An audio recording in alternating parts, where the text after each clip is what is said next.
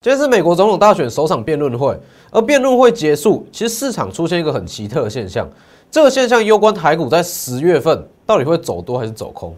什么现象？请锁定今天的节目。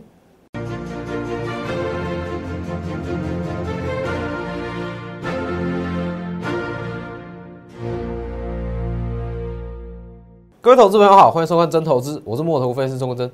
今天加权指数上涨了四十七点，那其实今天。整体的格局不是说这么重要。我廉价之前量缩本来就是很正常的情况。那现在重点在于说，美国总统辩论大会会议结束，哎，有出现一个奇特的现象。我在盘中其实有发问，好，美国道琼，美国其实各大指数啦都出现一阵急杀，但是你去看其他太阳能股，国内的太阳能也好，亚洲的太阳能股也好，都出现了很强的涨势。这其实就间接反映说，市场对于这场辩论会比较占优势的是拜登，也就是，市场认为拜登在这一次是占上优势。那这种现象对于股市到底有什么样的帮助，还是它其实算是利空？等一下我再来跟各位分析。但是我认为说，这其实是攸关台股在十月份会怎么走的一大关键哦。我看一下画面。然后记得加入我的 Lighter 跟 Telegram，按都是 W 一一七八 V 一七八，前面记得加小老鼠。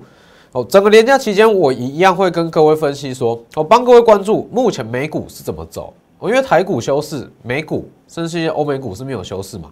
哦，记得加入，然后记得订阅我的 YouTube 频道，加上开启小铃铛，一些时事我都会以不同的角度来跟各位做分析。好像本周一嘛，我就跟各位讲。联电值得投资，世界先进反而没有这么值得投资。你今天去看联电的走势，就是比世界先进强上非常多哦。所以记得订阅加上开启小铃铛。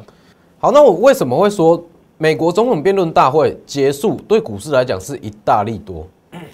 其实最主要是因为川普的政策，因为你要知道，川普他自己也知道这一场辩论会他是居于劣势，那他会去怎么做？他一定会去加快这二点二兆美元的刺激法案，新一轮刺激法案。我更正一下，昨天我是在节目中讲二点四兆，那应该是二点二兆才对。哦，更正一下。那你要去想，这场辩论会过后，其实拜登他的一些言论啦，还有对于川普的一些反应，是完全是优于市场预期的哦。因为很多人会认为说，拜登他一定抵挡不住川普的一些言语攻击，甚至是人身攻击。但是这一次去看没有。哦，拜登反而是应对的很好，所以这种情况之下，川普他一定会慌，哦，他会担心说会不会民调，拜登民调去超越他，所以他会想尽办法去通过这二点二兆美元的刺激法案。那我讲过嘛，现阶段台股其实新台币很强，资金很充沛，缺的只是一个火种。那这个火种就是新一轮的刺激法案，所以其实预计在十月份，也就是总统大选之前啊。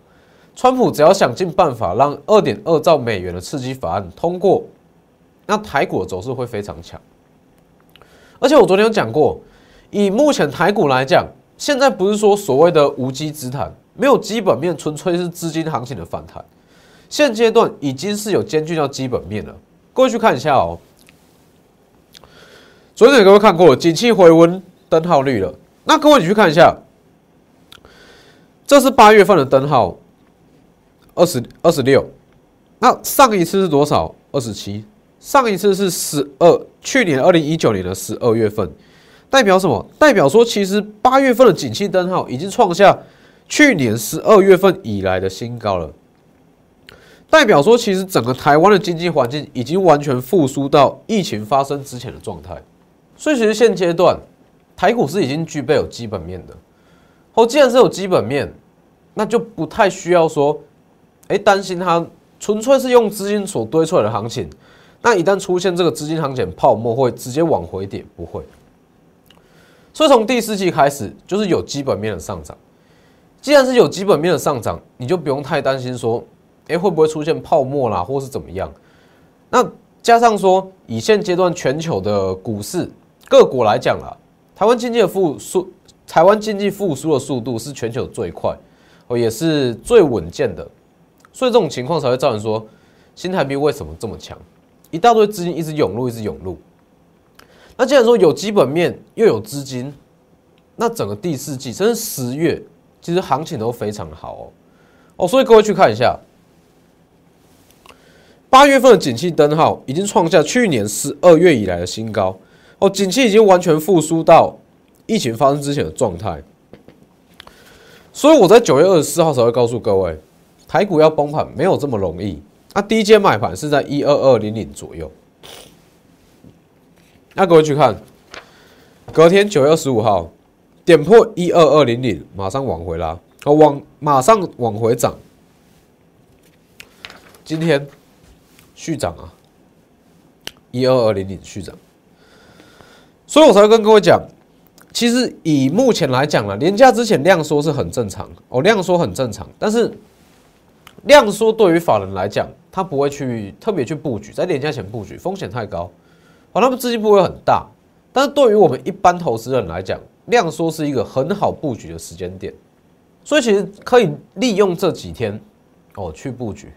各位可以去看一下，今天台股的表现其实算是相对非常强，因为其实整个辩论会的过程啦，哦，美股的期货、道琼期货、纳斯达克的期货，它一直在往下杀，一直在往下杀，但是今天台股几乎是没有受到影响哦。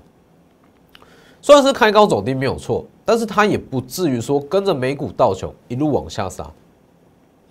这其实已经是非常明显的展示出市场对于廉价过后的一些看法的信心度，哦，信心是非常足够的啦。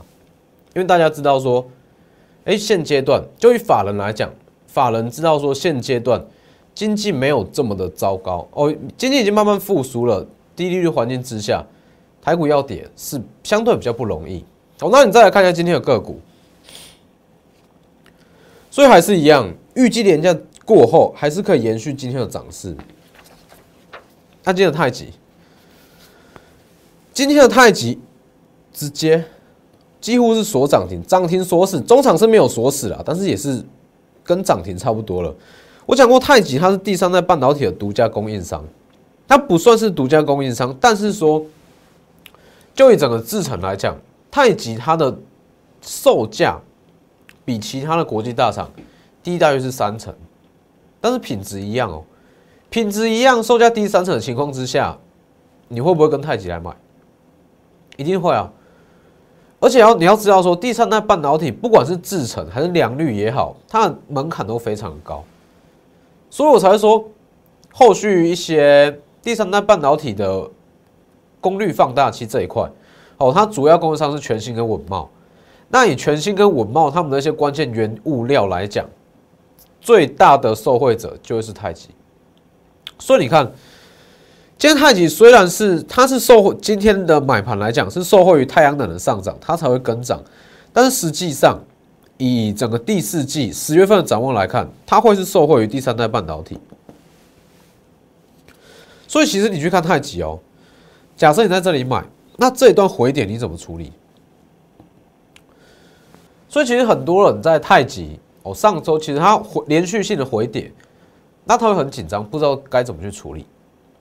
那这就是我一直在强调的，你有一档股票有一档标的之后，你一定要知道说，它万一走势不如预期，你要怎么去怎么去处理，怎么去应对？拉回你要去加码、减码，还是先出场？你都要先想好。哦，否则你去看哦，太极这几天的回点，你如果砍在昨天，停损在昨天，今天马上涨回十趴，一来一回，哎，又是差十趴的获利，甚至十趴的亏损，是不是？所以分析不等于决策，你有一档股票，不代表你可以在它身上赚到钱，你还是要有一些专业的进出场点、资金比例、资金规划才有办法。所以你去看一下。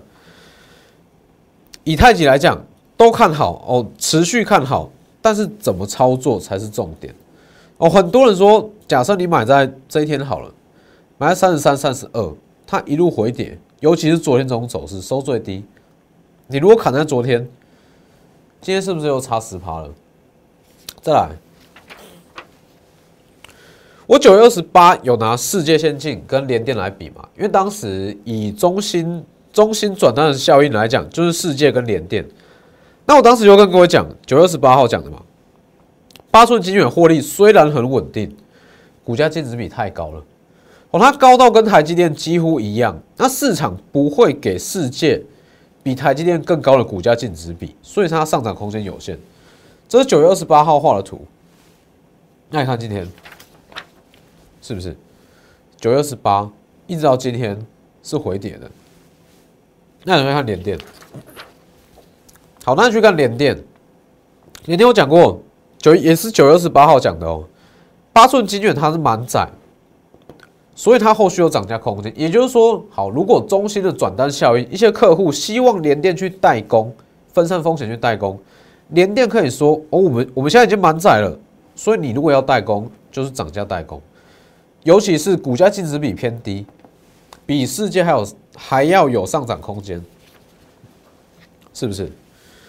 今天的走势图上涨三点三点八二 percent，今天是四趴，所以一来一回之间，你如果说好看到这项利多，中心转单利多，但是你没有特别去分析会出现什么情况，哎，可能你会觉得说世界先进好像比较值得去投资，但是你仔细去评估它的股价、它的基期，你就会知道说。世界先进的上涨空间其实比联电低非常多，不是说它不好，而是说它会被台积电所压抑。市场预期心理会把它股价上涨的空间把它压掉。哦，所以各位再去看一下，就以今天的走势来讲，联电是往上涨，但是世界先进，你如果是买在同一天，今天还是亏钱的哦。哦，今天还是亏钱的。所以联电，它今天一直在同一天来讲，好，联电目前就是赚钱的。再是六二七一的同心店，为什么我会特别讲同心店？其实这几天除了说中芯转单的消息来讲，还有就是国巨跟红海嘛，国巨跟红海要组成策略联盟，那很多人会去问，国巨跟红海，它这个策略联盟有哪些股票值得投资？那我可以跟各位讲。国巨它当然是长期看好，这没有问题。但是红海的话，我认为说现在去买风险还是太高。虽然红海跟国巨结盟有助于他们整体的市占率，但是红海在苹果供应链这一块，我讲过，竞争者太多，会一直去消耗他们的毛利率，毛利会一直被下降了。所以我认为说红海目前还不是一个好的买点，风险会来的比较高。那你如果说整个国巨集团来讲，我反而认为同心店会比较值得去投资。各位去看一下，为什么会这样讲？因为其实以国巨它目前的策略，它是要打进所谓的车用车用市场嘛。那你去看同心电哦，它前三项高频无线通讯模组，所谓的 RF 跟混合集体电路模组，还有陶瓷电路板这三项，其实它占它们营收比例是已经高达了五成。那高达五成，其中又有几乎是三成以上是用在车用，所以其实国巨跟红海组成这个策略联盟，那他们是要打入车用市场。那我认为说最大的受惠者、最有上涨空间的会是同心电。好，各位可以去看一下。所以同心电，我反而认为是说国巨跟红海它组成策略联盟，会来的比较有上涨空间的一档股票。所以，我一直跟各位讲，分析不等于决策哦。你看我节目，可能很多股票，很多股票都可以买，都有它的投资价值在。但是你不可能当当买啊，一定是挑选一档、两档最有把握、最适合你资金大小的股票去买。所以，我们不管任何等级的会员，都一定是控制在三档以内。好，正常情况下就一档到两档，最多最多就是三档。这样才会真正的获利啊！哦，否则你说好，联电看好，我去买联电；同性电也看好，去买同性电。还有上银，上银我也持续看好啊，我也去买上银。这样你怎么做？哦，资金再多也没有办法，一定是要去找出一档适合你资金大小的股票去买。所以决策不等于分析。好，你跟着我们操作，带着你操作。最大的重点在于决策，而不是说分析。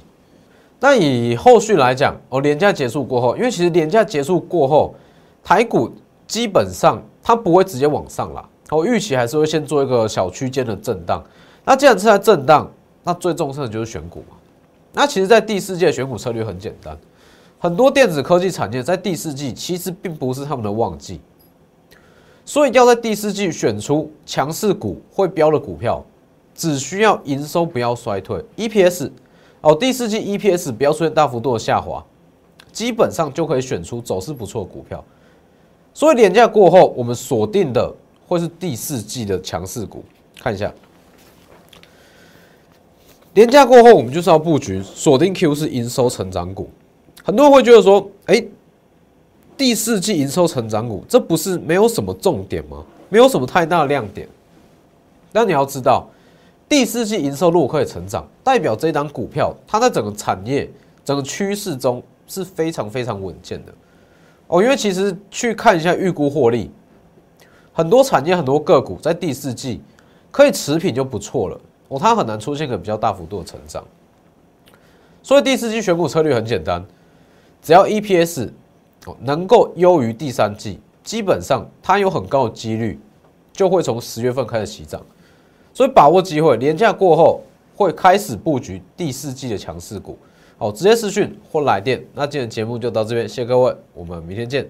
立即拨打我们的专线零八零零六六八零八五。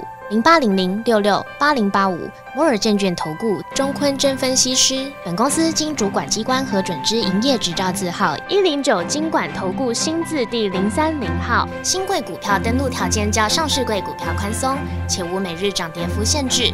投资人应审慎评估是否适合投资。本公司与所推介分析之个别有价证券无不当之财务利益关系。本节目资料仅供参考。